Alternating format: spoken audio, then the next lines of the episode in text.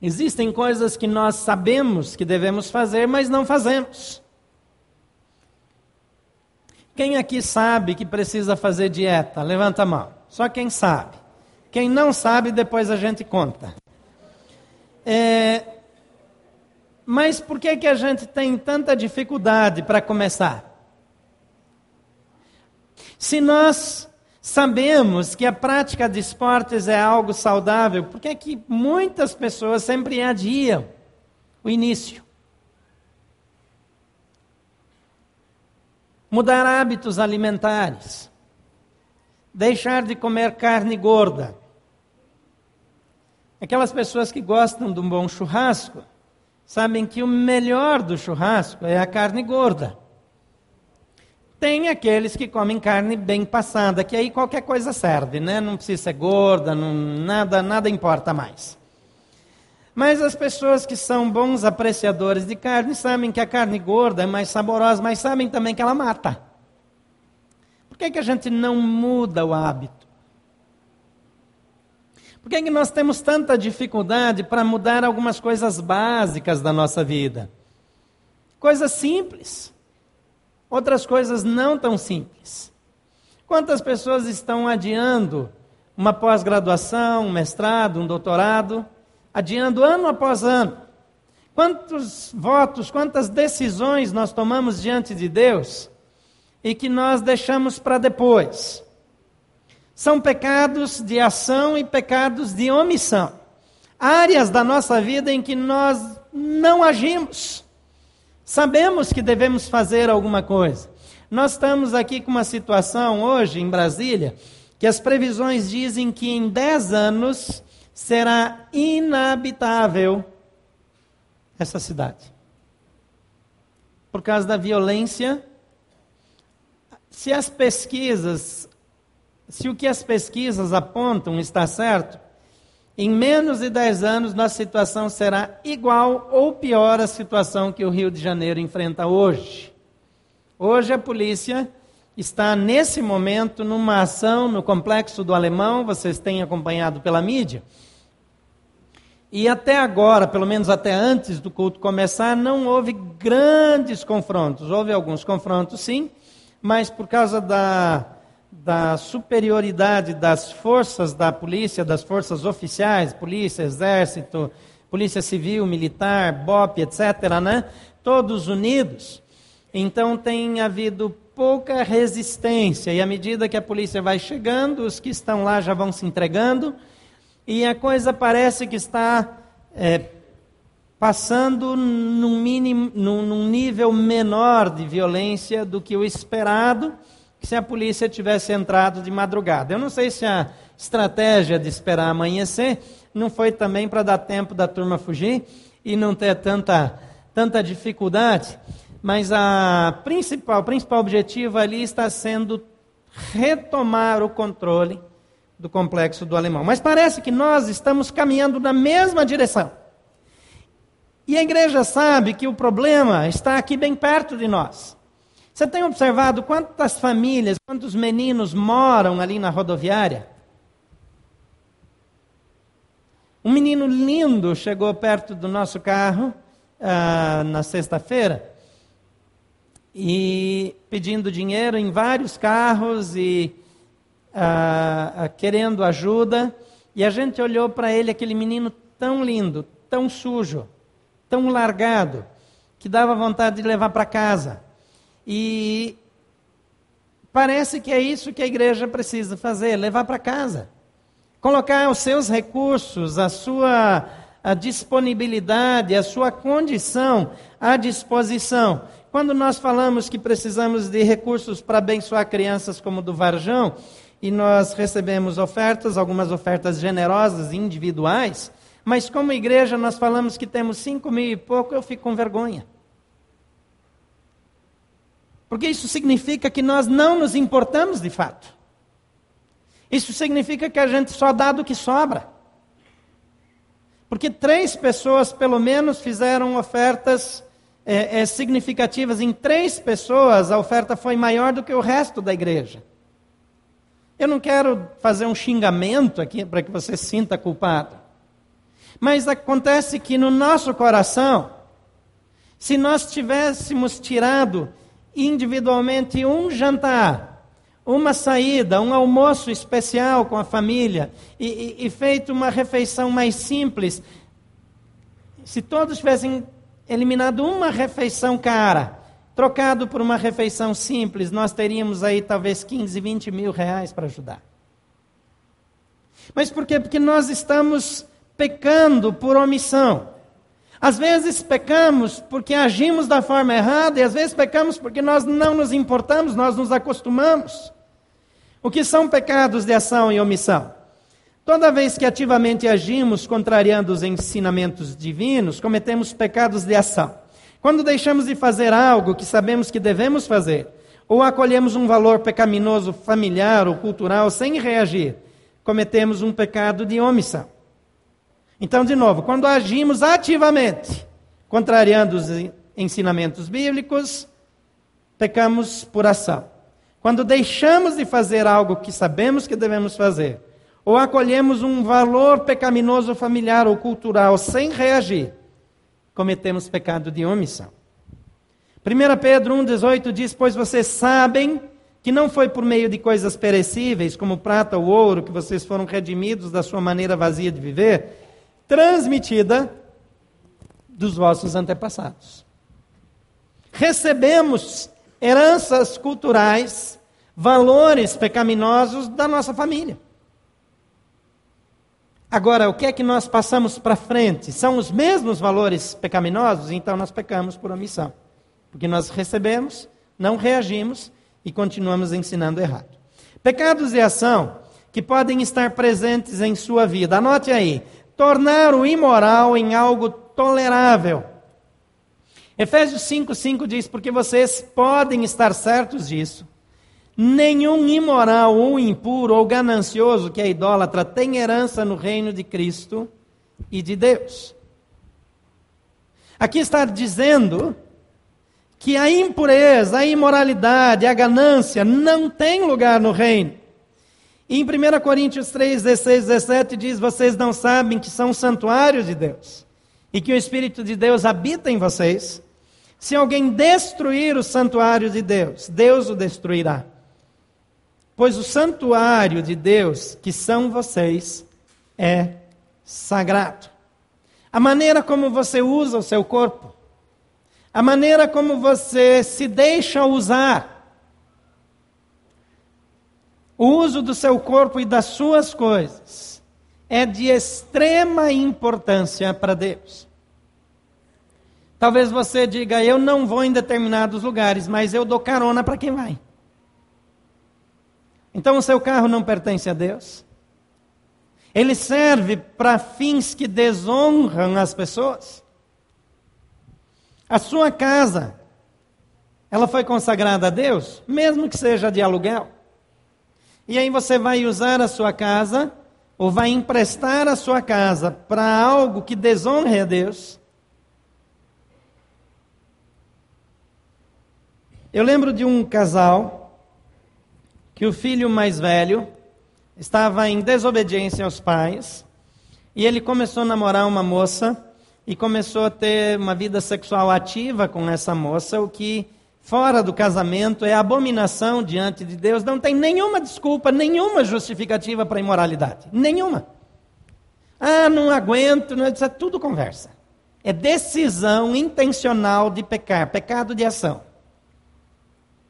E esse pai, então, ele pega e ele diz: Ah, eu fico preocupado que meu filho vai ficar é, se envolvendo com essa moça no carro, é, é vai para motéis, vai para lugares perigosos, então é melhor colocar uma cama de casal no quarto dele, porque aí pelo menos ele está num lugar seguro. Parece um pensamento coerente. Não fosse antibíblico, pecaminoso, seria um pensamento válido.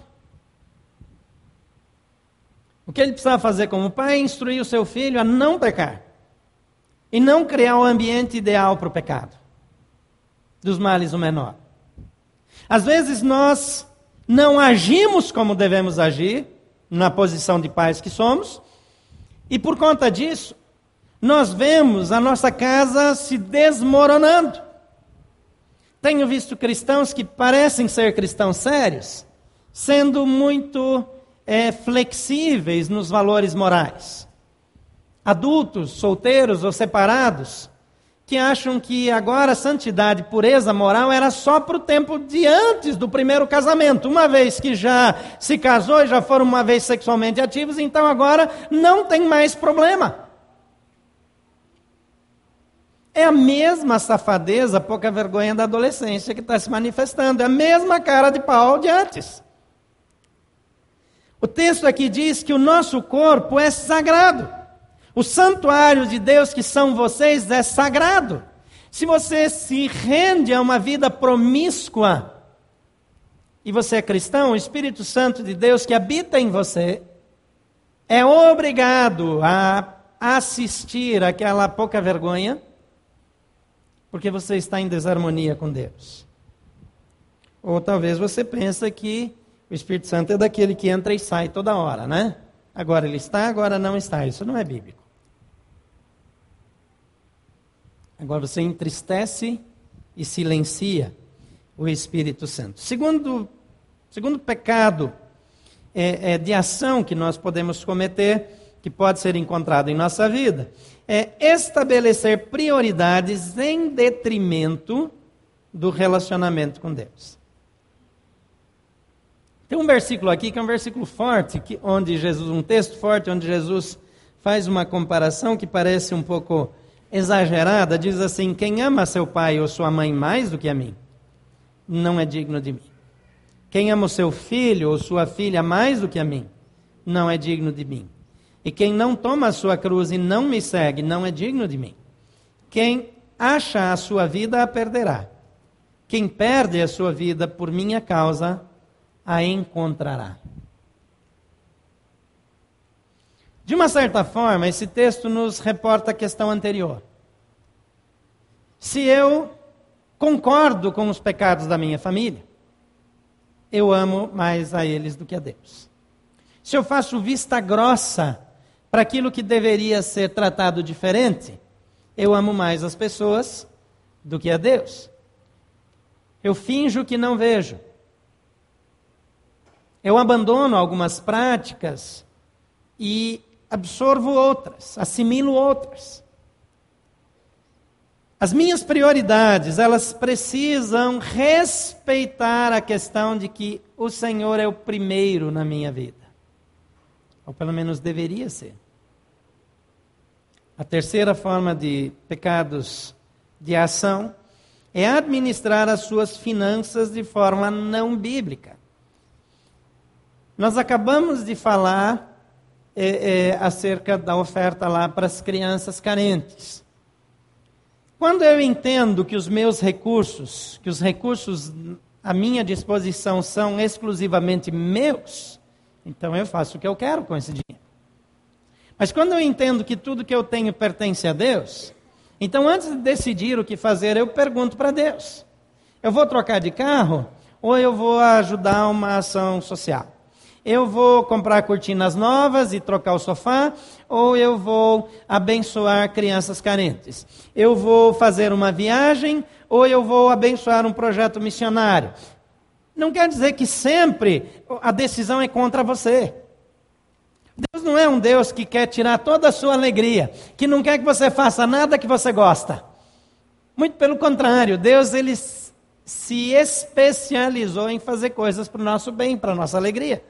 Quando a gente olha para a maneira como o mundo foi criado, o mundo é cheio de situações, de oportunidades de dar prazer para o homem. Então Deus não quer apenas nos explorar, tirar o que nós temos, que nos dá só para nos controlar. Pelo contrário, Ele dá para o nosso bem. Mas o fato é que nós priorizamos os nossos desejos e não damos a mínima para aquilo que Deus fala. Você orou antes de trocar o último carro? Você orou antes de trocar a última casa ou você só fez aquela oração de Senhor, abençoa o meu projeto? Porque às vezes você diz, eu orei, sim, eu orei. Orei assim, Senhor, faz com que o que eu quero dê certo, que funcione. Uma vida rendida a Deus permite que Deus demonstre para nós, ou esclareça para nós, o que Ele quer da nossa vida, dos nossos recursos, das nossas habilidades, etc. Malaquias 3, 8 a 10 é um texto lá do Velho Testamento, onde está falando de uma situação muito específica que o povo de Israel vivia. Existem valores desse texto que servem para nós também, mas é, eu queria que você tivesse em mente que eles estavam passando por problemas e problemas financeiros, e aí eles vão consultar a Deus, e Deus fala através do profeta Malaquias o seguinte: pode um homem roubar a Deus? Roubar de Deus? Contudo, vocês estão me roubando. E ainda perguntam: como é que te roubamos? Nos dízimos e nas ofertas. Vocês estão debaixo de grande maldição, porque estão me roubando. A nação toda está me roubando. Tragam o dízimo todo ao depósito do templo, para que haja alimento em minha casa. Ponham-me à prova, diz o Senhor dos Exércitos, e vejam se eu não vou abrir as comportas dos céus e derramar sobre vocês tantas bênçãos que nem terão onde guardá-los. O que é que Deus está dizendo? Deus tinha um acordo com aquele povo, era um acordo por escrito.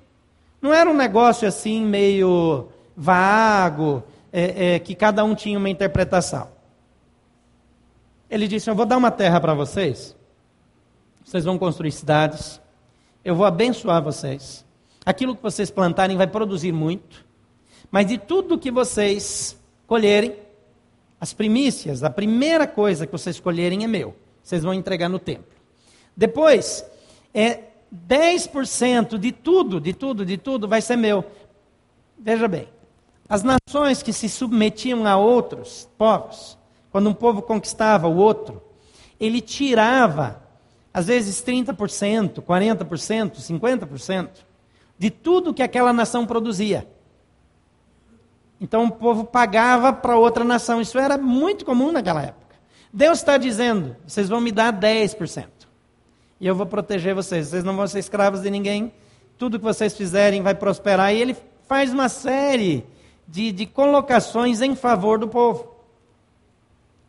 Mas eles estão agora na cidade deles, na Terra Nova. Eles estão agora com a vida indo bem. Eles estão cuidando das coisas deles. Cada um está arrumando sua casa, suas coisas, é, cuidando da sua vida e negligenciando aquele acordo com Deus. Aí Deus fecha a torneira. Porque Deus sempre cumpre aquilo que ele fala. Uma boa parte dessas informações aqui são reafirmadas no Novo Testamento e valem para nós também. Mas o meu foco agora é só mostrar que essas pessoas estavam tendo problemas porque administravam as suas finanças do seu jeito. Agora veja um outro texto aqui do Novo Testamento que dá uma luz sobre como nós devemos tratar o nosso dinheiro. Mateus 6, 19 a 21 diz assim: Não acumulem para vocês tesouros na terra, onde a traça e a ferrugem destroem, e onde os ladrões arrombam e furtam, mas acumulem para vocês tesouros nos céus, onde a traça e a ferrugem não destroem, onde os ladrões não arrombam nem furtam, pois onde estiver o seu tesouro, aí também estará o seu coração. O foco aqui é um pouco diferente, não está falando de dízimos e ofertas mas está falando sobre o que é prioridade para você e o que é prioridade para a sua vida financeira. É de se você acumula aqui, se o seu projeto de vida é ter mais casas, mais apartamentos, mais bens, mais investimentos, mais ações da Petrobras, do Banco do Brasil e, e, de empresas que tendem a crescer com o tempo. E você então trabalha é, é do BRB, né? Desculpa aí, foi mal. É, é, então, é, é, se você tem ações em empresas desse tipo e isso é o seu tesouro, então você tem problemas, porque esse tesouro ele não vai durar. Porque os ladrões tomam, sejam ladrões humanos ou não. Mas você vai ser roubado. Agora, se você acumula no céu, na eternidade, as coisas mudam. Ninguém leva nada quando morre.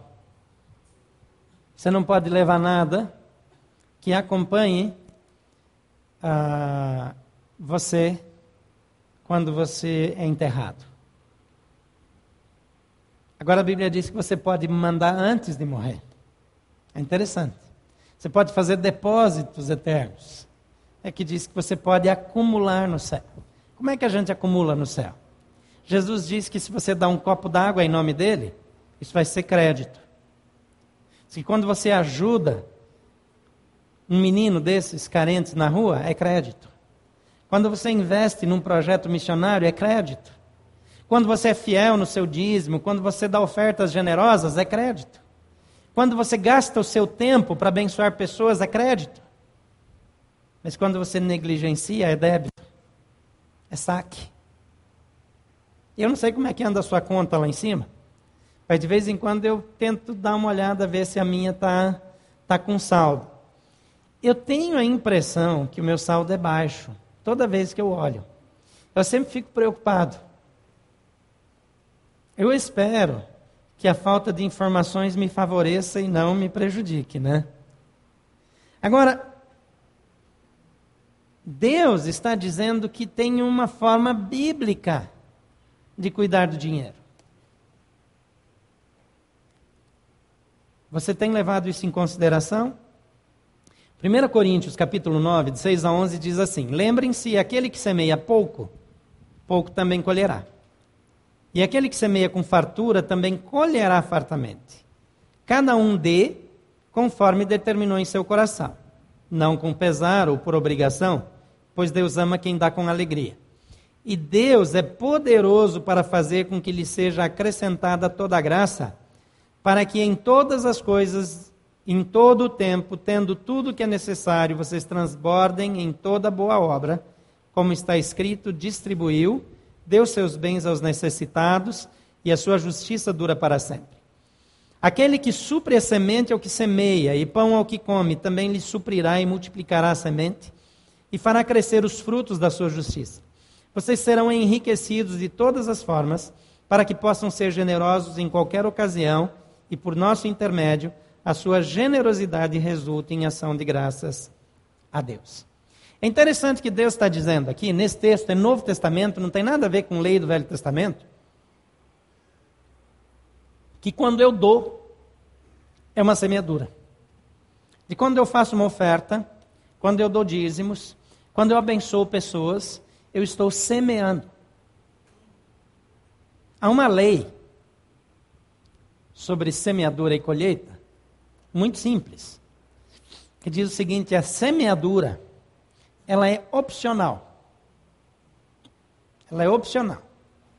Mas a colheita é consequência. A Bíblia diz: tudo que o homem semear, isso também ceifará. Quem semeia fofoca, colhe fofoca. Quem semeia opressão, colhe opressão. Quem semeia maldade, colhe maldade. Quem com ferro fere, com ferro será ferido. Quem com chumbo fere, está acontecendo no rio, com chumbo será ferido. Quem semeia financeiramente, colhe financeiramente. Quem socorre as pessoas, é socorrido, é abençoado. É assim que a Bíblia fala. E interessante que essa lei, a lei do dízimo, por exemplo, a Bíblia diz que quem dá dízimo é abençoado até quem não crê em Deus. Até o incrédulo pecador, se ele começa a dar o dízimo só para fazer um teste, ele é abençoado. Porque Deus não muda aquilo que ele fala. Ele não faz acepção de pessoas. Essa não é uma lei só para a gente, é uma lei para todo mundo. Então tem várias, vários testemunhos de gente que nem cria, que se converteu por causa disso. Agora, quando nós, como cristãos, queremos administrar do nosso jeito, então eu digo: não, esse mês eu vou dar o meu dízimo aqui, aquele mês. Deus nunca nos deu essa liberdade. Ele manda fazer, entregar na casa do tesouro. Você que é de outra igreja que vem aqui, não é aqui que você tem que entregar o seu dízimo, é lá. Mesmo que você fique tocado com algum projeto, nós não queremos seu dinheiro. Porque Deus está dizendo que você tem que entregar lá na igreja que você pertence. É lá. É isso que vai te abençoar, fazer do jeito de Deus, não do nosso jeito. Não é a gente que decide. A quarta, quarta coisa é, que podem ser considerados pecados de ações é acolher práticas místicas na sua vida. Levítico 19, 31 diz: Não recorram aos médiums, nem busquem consulta aos espíritos, pois vocês serão contaminados por eles. Eu sou o Senhor, o Deus de vocês. E Apocalipse 2, 14 e 15 diz: No entanto, tenho contra vocês algumas coisas. Vocês têm aí pessoas que se apegam aos ensinos de Balaão, que ensinou Balaque a armar ciladas contra os israelitas, induzindo-os a comer alimentos sacrificados a ídolos e a praticar imoralidade sexual. De igual modo, você tem também os que se apegam aos ensinos dos nicolaítas. Eu não vou entrar muito nisso, mas às vezes na nossa vida nós começamos a assimilar coisas que vêm de espíritos malignos. E nós começamos a receber, a gente faz de brincadeira. Aí faz brincadeira na escola. Aí faz brincadeira. É, os adolescentes fazem muito isso, né? Fazem invocações, não sabe direito o que está invocando. Acha até que está invocando um negócio do bem, mas não sabe, não sabe, não tem controle. Como é que ele sabe? Tem um aparelhinho para botar lá que saber que é do bem, que é do mal? Não, tem nada disso. Mas essas práticas, elas entram na igreja. E aí nós começamos a fazer adivinhação dizendo que é Deus que mostrou. Revelação divina é uma coisa, adivinhação é outra, completamente diferente. Aí começamos a fazer orações diferente do que a Bíblia ensina. Tem muita gente que não sai de casa sem ler horóscopo.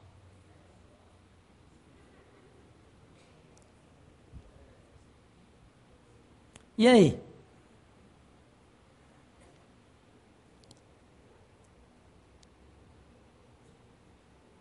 Às vezes nós começamos a praticar coisas que a Bíblia condena claramente. E nós precisamos escolher se queremos andar de acordo com a Bíblia ou de acordo com as nossas ideias. Algumas coisas rapidamente sobre pecados de omissão. O primeiro deles que eu quero destacar aqui é deixar de permanecer em Jesus. Em João 15, 4 e 5 diz: Permaneçam em mim e eu permanecerei em vocês. Nenhum ramo pode dar fruto por si mesmo se não permanecer na videira. Vocês também não podem dar fruto se não permanecerem em mim. Eu sou a videira, vocês são os ramos. Se alguém permanecer em mim e eu nele, esse dará muito fruto. Pois sem mim, vocês não podem fazer coisa alguma. A Bíblia diz que se eu não me alimento de Jesus, eu vou me alimentar em outra fonte. Quando a criança não quer comer algo saudável no almoço, normalmente é porque andou comendo porcaria fora de hora. Agora, é muito comum aqueles bufês. Se você deixar a criança ir lá se servir só do jeito que ela quer, o que, que ela escolhe? Salada, não é? arroz, feijão, alguns legumes, cenoura cozida, né? Brócolis, as crianças amam brócolis. É assim? Provavelmente ela vai pegar batata frita, talvez bife, talvez. Às vezes não. Já vai dar uma olhada lá no, no buffet de sobremesas, né, para ver se tem alguma coisa interessante do lado de lá.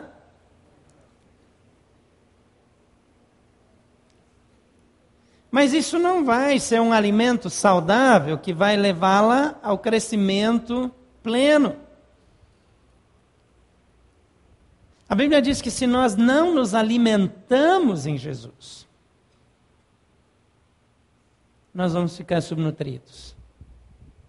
E toda vez que eu assumo o controle da minha vida, em vez de submeter-me ao controle do Espírito em minha vida, eu tropeço e caio. Então eu me omito, eu não tomo a atitude de me alimentar em Jesus. Você tem lido a Bíblia, orado diariamente? Quanto tempo por dia você passa invocando a presença de Deus, reavaliando a sua vida diante de Deus? Quanto tempo por dia? O mesmo tempo que você passa na frente da TV? Eu fiz um desafio outro dia que você só assista a TV o mesmo tempo fique diante do computador, a não ser que você trabalhe diante do computador, que aí é covardia, né? Mas só por lazer, que você gaste somente esse tempo com internet e TV que você gastou orando e lendo a Bíblia. Tem alguém que está conseguindo praticar? Levanta a mão para ver. Nenhum, ninguém, ninguém, ninguém. Um, dois, três, quatro. Mais, gente. Vou tentar semana que vem de novo? Sabe por que, que não tem 40, 50, 100, 200 pessoas levantando a mão? Porque a maioria nem tentou. Não é que não conseguiu. Não é verdade? Volta a fazer um esforço. Você chega em casa, liga a TV, você diz: Bom, mas hoje eu não orei, eu não li a Bíblia nem 15 minutos. Então, peraí. Eu vou lá botar crédito para depois poder usar. É pré-pago. Tem que ter crédito para poder fazer ligação. A segunda coisa na área de omissão que eu quero destacar é deixar de compartilhar a fé. Eu não faço, eu me omito. Em Atos 1,8 diz: Receberão poder quando o Espírito Santo descer sobre vocês e serão minhas testemunhas em Jerusalém, em toda a Judéia e Samaria e até os confins da terra. Serão minhas testemunhas. O poder do Espírito é para testemunhar. Existe dom de evangelismo? Claro que existe. Mas existe alguém dispensado de dar bom testemunho e de falar de Jesus para as pessoas? Não existe. A pessoa que tem uma habilidade sobrenatural, ela faz isso de forma plena. E, e é impressionante. Sempre as pessoas acatam o que ela diz. Mas isso não significa que os demais estão dispensados. Você recebeu o Espírito Santo para isso. Para isso. Em primeiro lugar, recebereis poder ao descer sobre vós o Espírito Santo, e o efeito colateral imediato é ser-me-eis testemunhas em todos os lugares. Mateus 28, 19 diz: Portanto, vão e façam discípulos de todas as nações, desde que vocês tenham dom de evangelismo. Certo? É uma palavra para todos os discípulos de Jesus. Vão e façam discípulos de todas as nações, batizando em nome do Pai, do Filho e do Espírito Santo. Terceira coisa, deixar de utilizar os dons espirituais em favor da igreja de Jesus. Efésios 4, 11 e 12 diz: Ele designou alguns para apóstolos, outros para profetas, outros para evangelistas, outros para pastores e mestres, com o fim de preparar os santos para a obra do ministério, para que o corpo de Cristo seja edificado. Jesus conta a história, conta uma parábola de um homem que ele sai de viagem para o exterior e ele distribui os seus bens entre os seus servos. E diz a história de Jesus que um deles enterrou os recursos para ter para devolver, não usou bem. Aqui diz que os dons espirituais são dados com o fim de preparar os santos para a obra do ministério. O Espírito Santo concede dons espirituais. Tem alguém aqui que não sabe que dom espiritual recebeu do Espírito Santo? Levante a mão, só para eu ter uma ideia. Quem não sabe? Tem aqui pelo menos 8% dos presentes, 7, 8% que não sabem. Então nós precisamos é, retomar aí o curso de dons que ajuda você a identificar o seu dom espiritual. Não é o único jeito.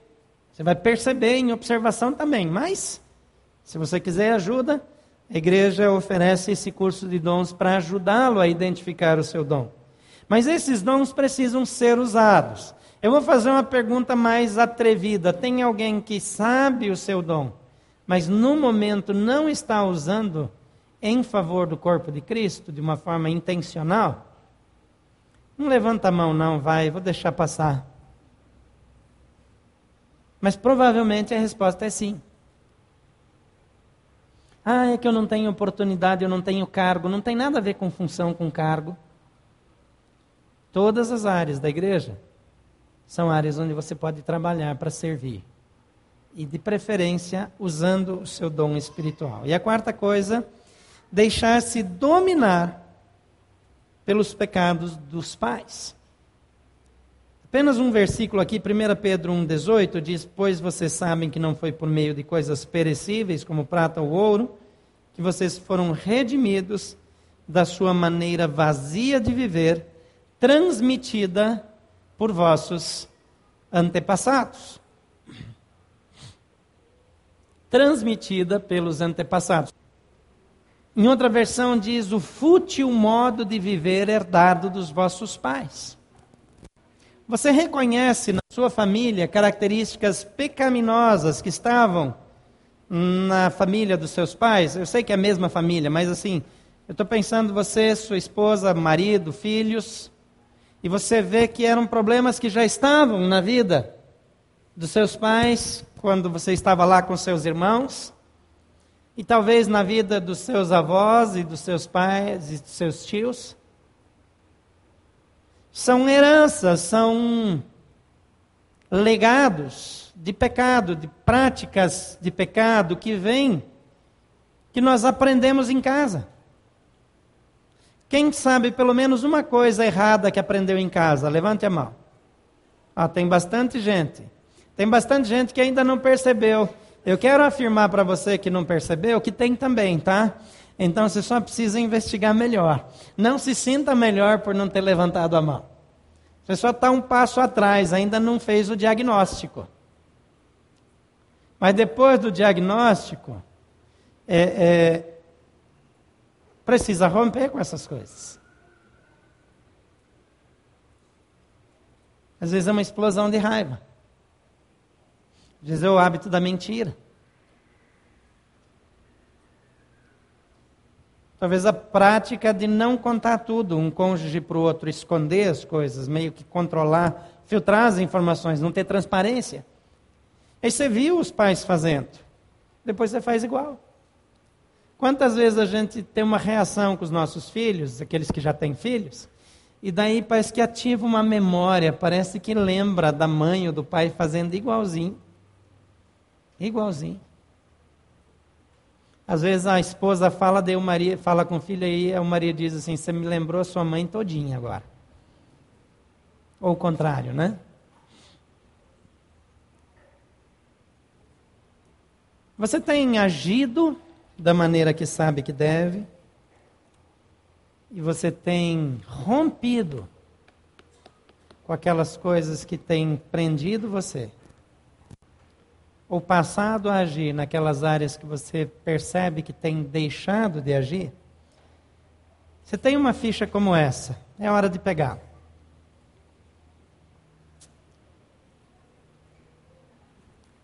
Coloque aí, você tem tolerado algo imoral, algo que não deveria tolerar.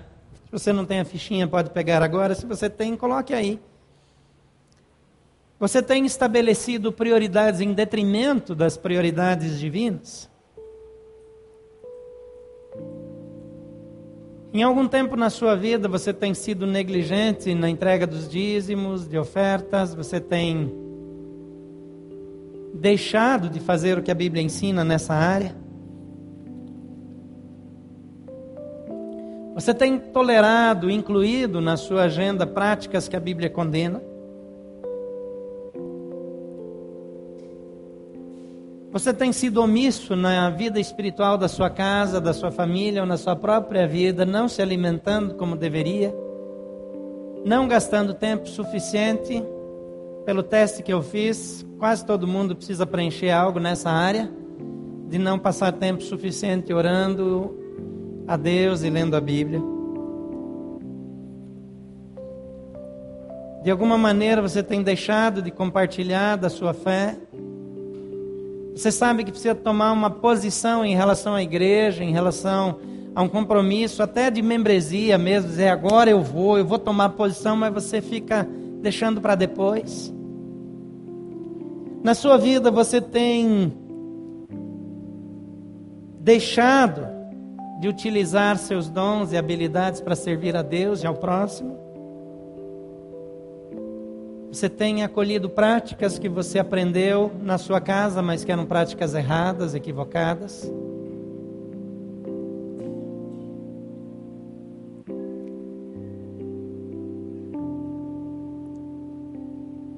Se tem coisas que precisam mudar, coloca aí no papel. Nós vamos colocar aqui nas cestas de novo.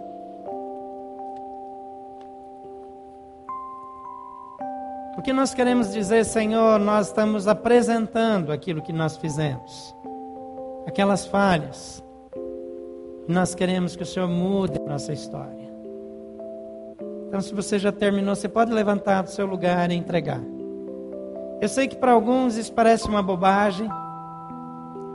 Mas a maior dificuldade para fazer essa entrega é porque nós não gostamos de dar o braço a torcer. Às vezes ainda lutamos com orgulho e precisamos dizer: Senhor, me livra do orgulho. Faça a sua confissão. Entregue. A gente não vai publicar isso aqui, não vai ler, não vai colocar em lugar nenhum. É você e Deus. Mas é um um ato, uma atitude que nós fazemos de declaração. Eu preciso do Senhor. Eu preciso de graça na minha vida. Porque essas coisas ainda estão presentes, são coisas que eu quero tirar. Próximo domingo nós estamos encerrando essa série. E vamos ter um tempo especial para isso.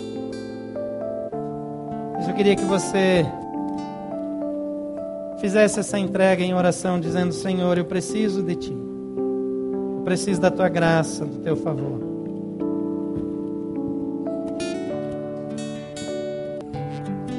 Ficar em pé. Diga comigo assim, feche seus olhos, vamos orar juntos. Diga: Senhor Jesus, reconhecemos que temos falhas em nossa vida Pecamos ao agir. Pecamos ao deixar de agir. Mas queremos que o Senhor mude a nossa história. Queremos que o Senhor mude a nossa realidade de vida. Nos leva a compreender os teus intentos. Revela a tua vontade a nós. E nos purifica para que possamos viver em plena comunhão e ser instrumento de graça e favor. Oramos em nome de Jesus. Amém. Pai querido, estabelece o teu reino entre nós. Toma controle absoluto da nossa vida. Muda nossa história, nossas atitudes. Transforma-nos, Senhor para que sejamos instrumentos de bênção em todos os lugares por onde andamos. Em nome de Jesus. Amém.